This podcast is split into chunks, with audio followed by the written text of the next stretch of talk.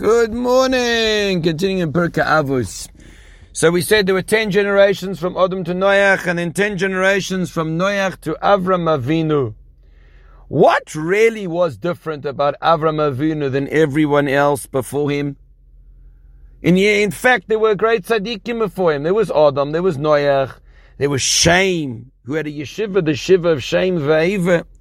So what made Avram Avinu stand out that Hashem said, oh, from you, we are going to create a nation. So one of the ideas is like this. Says Moshe Feinstein. If you take even as great a people as the Yeshiva of Shem Va'eva, but they didn't educate the next generation with the same success.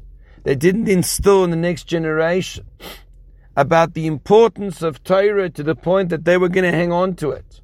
Only Avram Avinu did, and that's what Hashem says. I know about how he educates his children. Ah, oh, goes really bad. Okay. He goes bad because that's his choice. And Yishmael does do teshuv at the end of his life. But Avram Avinu's greatest success, of course, was Yitzchak. The previous generations didn't have that. They never had that. So what do we see from here?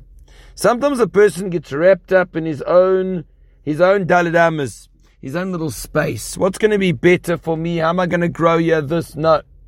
The ikar, the main, is to give over to others and to impress upon them the importance of serving Hashem and what it is. Ramoshe Feinstein writes in a tshuva that just like I need to tithe my money, I give a maaser of money, a tenth, I need to tithe my time. I have to give my time to others as well.